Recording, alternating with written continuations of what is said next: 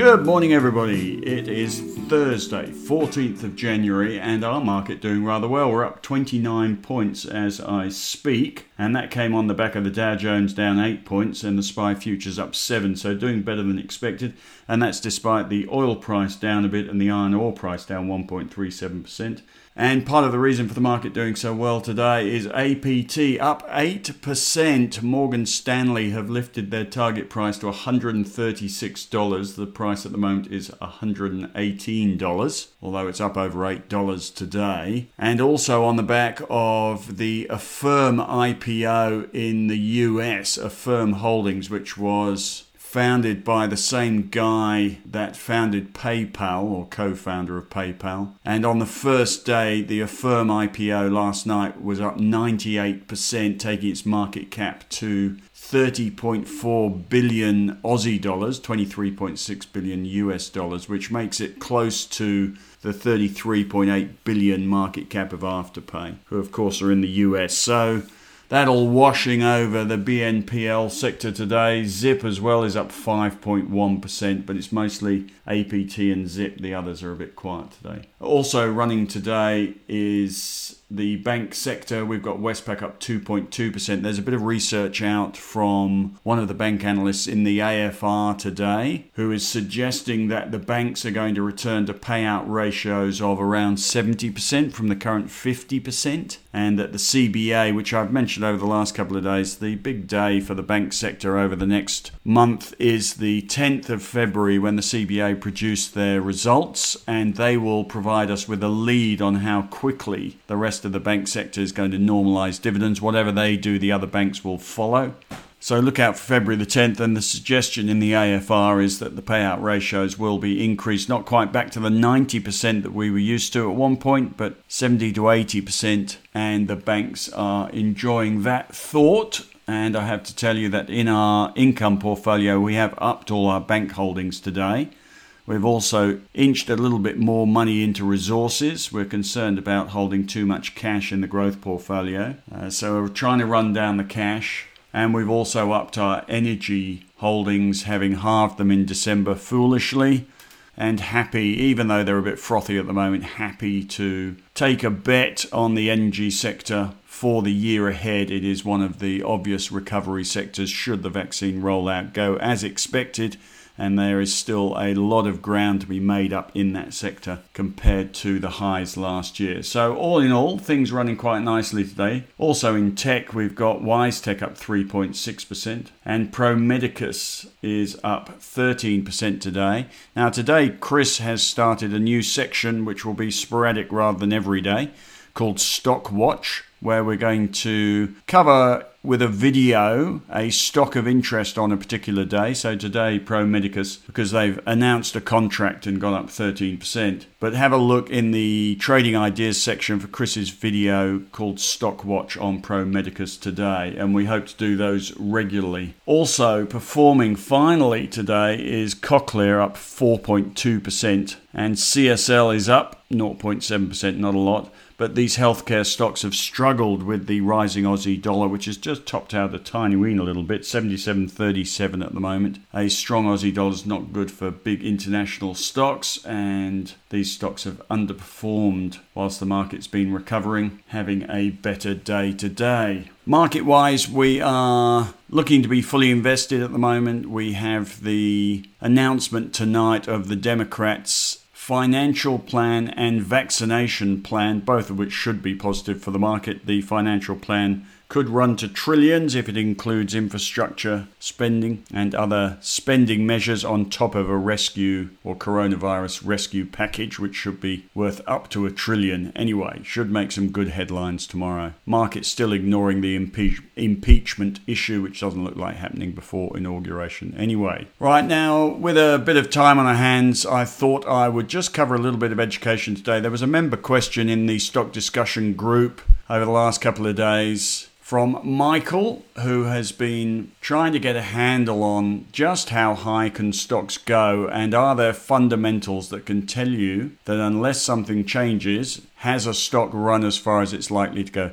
As Michael says, everyone's been reinterpreting his question and answering their own question, and I'm going to do the same thing. Sorry, Michael.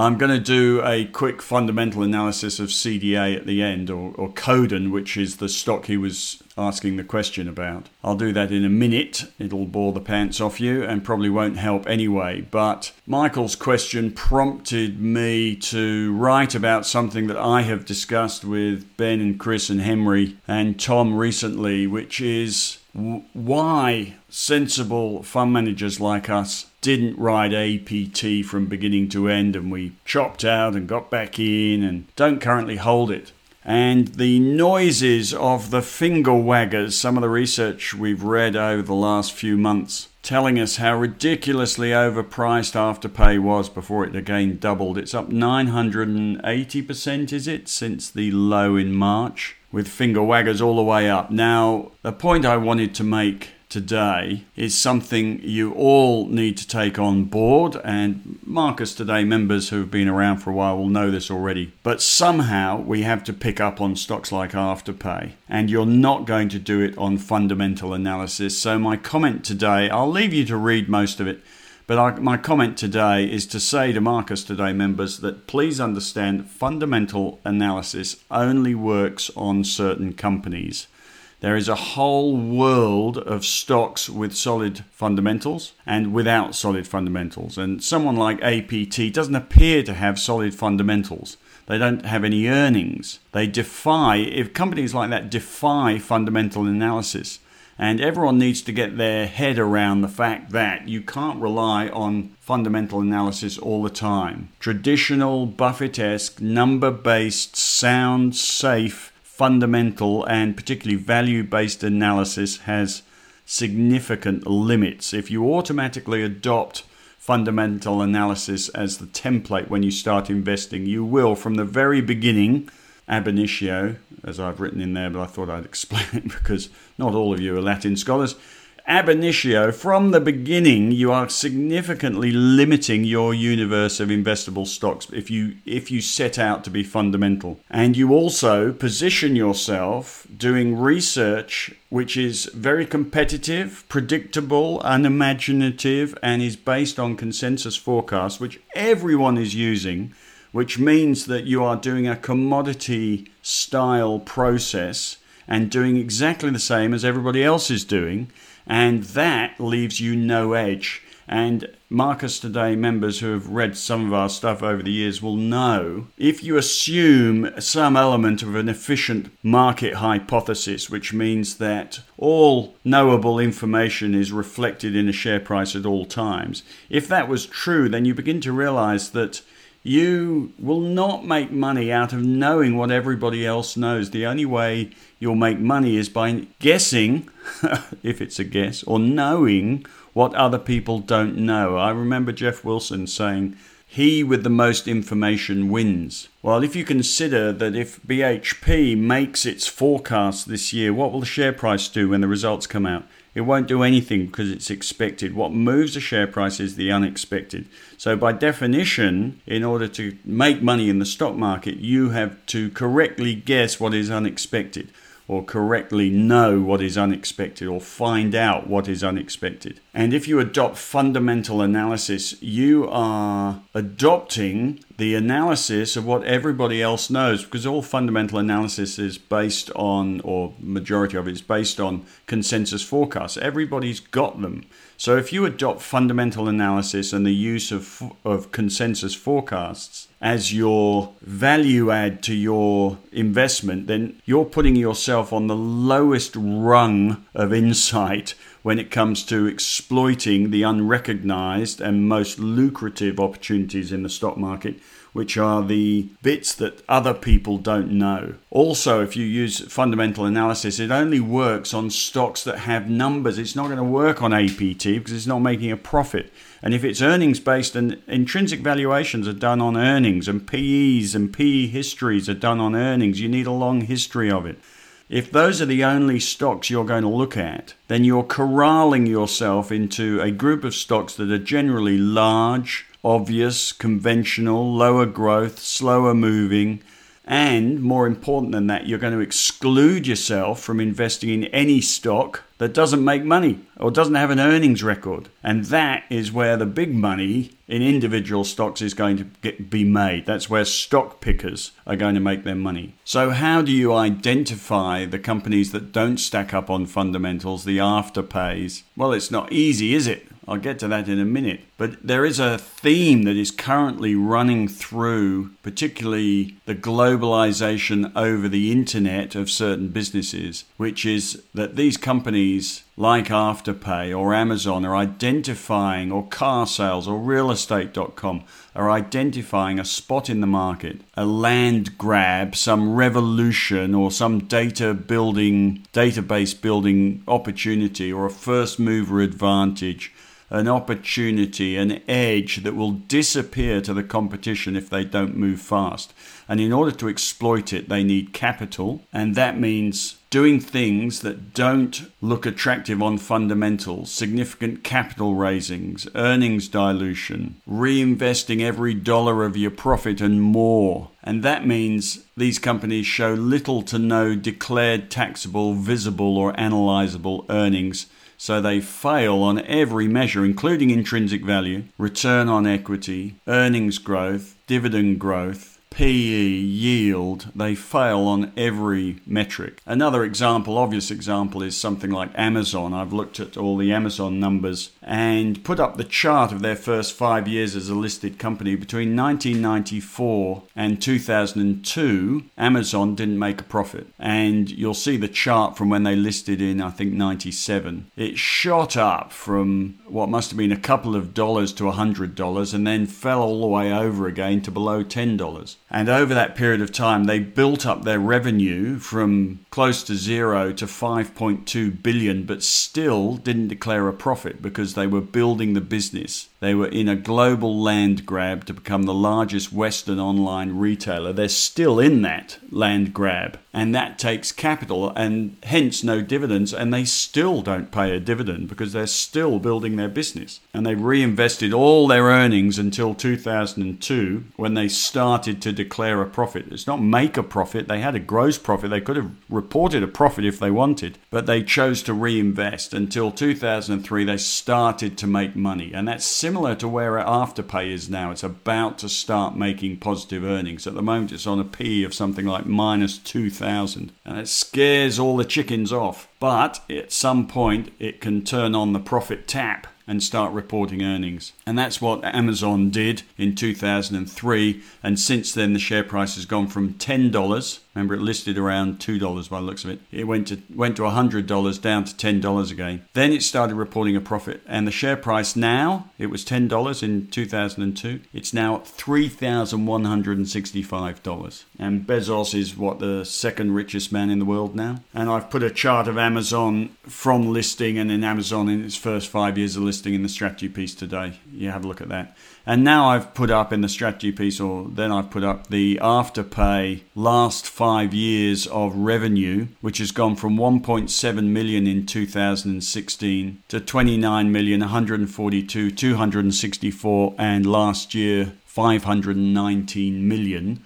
And their gross profit has gone from one point four million to three hundred eighty-four million this year or last year. But their net income is a loss. So they lost nineteen point eight million this year on five hundred million dollars worth of revenue. And they, the point is, and earnings have been negative. The point is they have chosen to do that. They are pursuing this opportunity as credit cards get replaced by buy now, pay later. Meanwhile, the share price is up nine hundred eighty-seven percent from March last year. And the value investors are stuck in the mud with their intelligent investor approach, quoting fundamental numbers, ripping their hair out, wondering why the share price is going up and they don't hold it. And it's because they're focusing on earnings. Meanwhile, a few smarter brokers and investors are buying into the concept of credit cards being replaced by buy now, pay later, and appreciating what's going on without the need for a P E, profit or yield to justify the share price. Anyway, that's the example. But the point is, the obvious conclusion is that fundamental analysis has its limits. It's going to exclude the best market opportunities and excludes them because they haven't got a mature earnings record and dividends. So we all of us need to constantly look beyond what I would consider to be very basic value judgments like P E, intrinsic value, and yield, because whilst they can allow you to judge the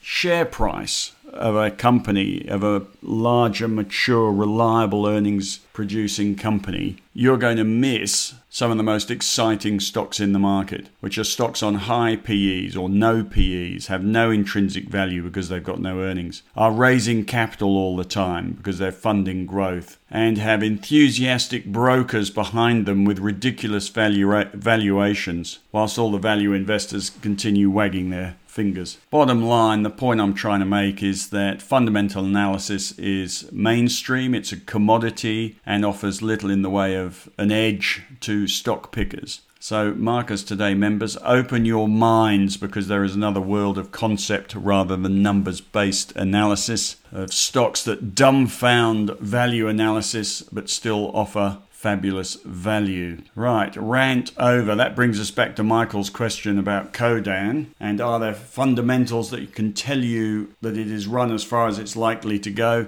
If there are well-accepted fundamentals, and if the company was to hit its forecasts, then you can fairly easily say whether Codan, which is a, a two billion dollars stock which listed seventeen years ago, so there are lots of numbers, history and forecasts, on the fundamentals, assuming they're right, you can make a judgment on whether the stock's expensive or not. It's currently on a forward P E, which is a forecast P E for this year of twenty-five point eight times. I've put a chart of Codan's P E history since it listed, and you'll see that twenty-five point eight times is as high or as expensive as it's been in its listed history. It's also trading pretty much in line with broker target forecasts or target prices. All of them have buy recommendations, by the way. It's seven percent above intrinsic value, and on the plus side has little debt, solid revenue, solid earnings growth, and a thirty-two percent return on equity. It's also, and I think this is probably why it's been driven recently, it's also close to going into the A S X two hundred, which puts it on the radar of a lot of benchmarked fund managers who haven't looked at it before and will buy it just because it's going into the index.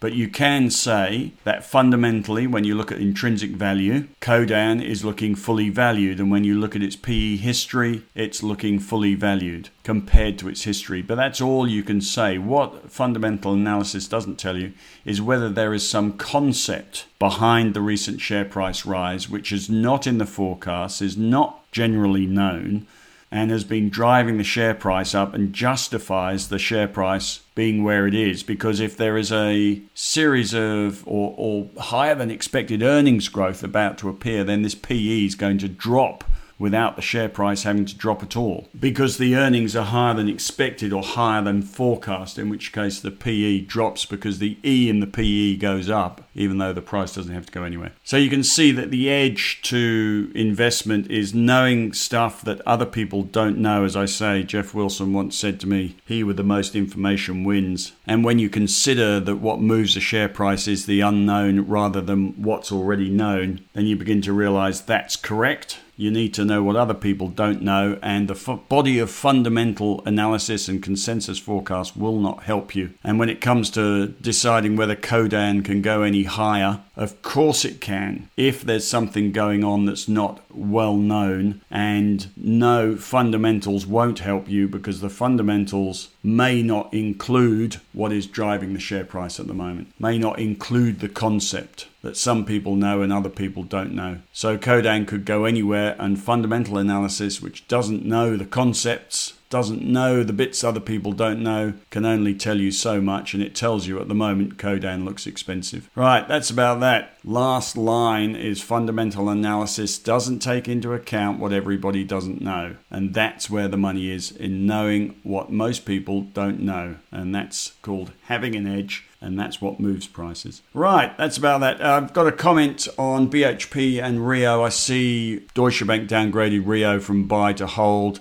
The sector looks very ritzy, but I put the P Es and yields in a paragraph today. Rio, P E thirteen, yield seven point two. B H P thirteen point six, yield seven percent. Fortescue eight point eight, yield of twelve percent. Share prices can go up when they're justified, and with the iron ore price where it is at the moment, the earnings on these stocks are moving higher, if not faster, than the share prices. So no need to be selling B H P and Rio. If you looked at the charts, you'd be getting scared. But if earnings are behind it, you need not get scared. And anyway, even if it is frothy, just wait for it all to fall over. Wait for the iron, iron ore price to peak. Don't predict it happening. So hanging on to B H P, Rio, Fortescue, all of which have results in February. And after the last six months, they will be fabulous results, you've got to assume. Uh, couple of technical observations at the end there. Nothing really grabbing me. You can have a look at those. One of Henry's stocks, E O S, with a little buy signal there. Very short-term stuff. Also on Ampol, which is A L D,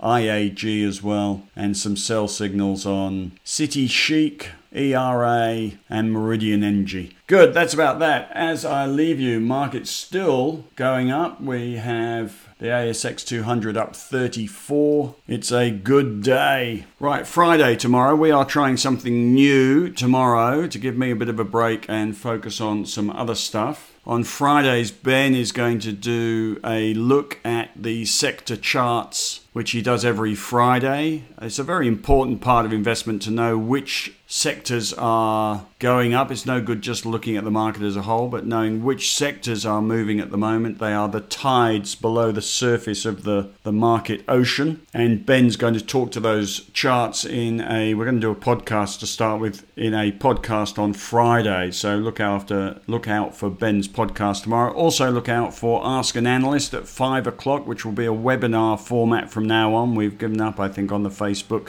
issues. Uh, look out for Henry doing that on Friday. Right, that's about that. Have a fabulous day. I will speak to you next week.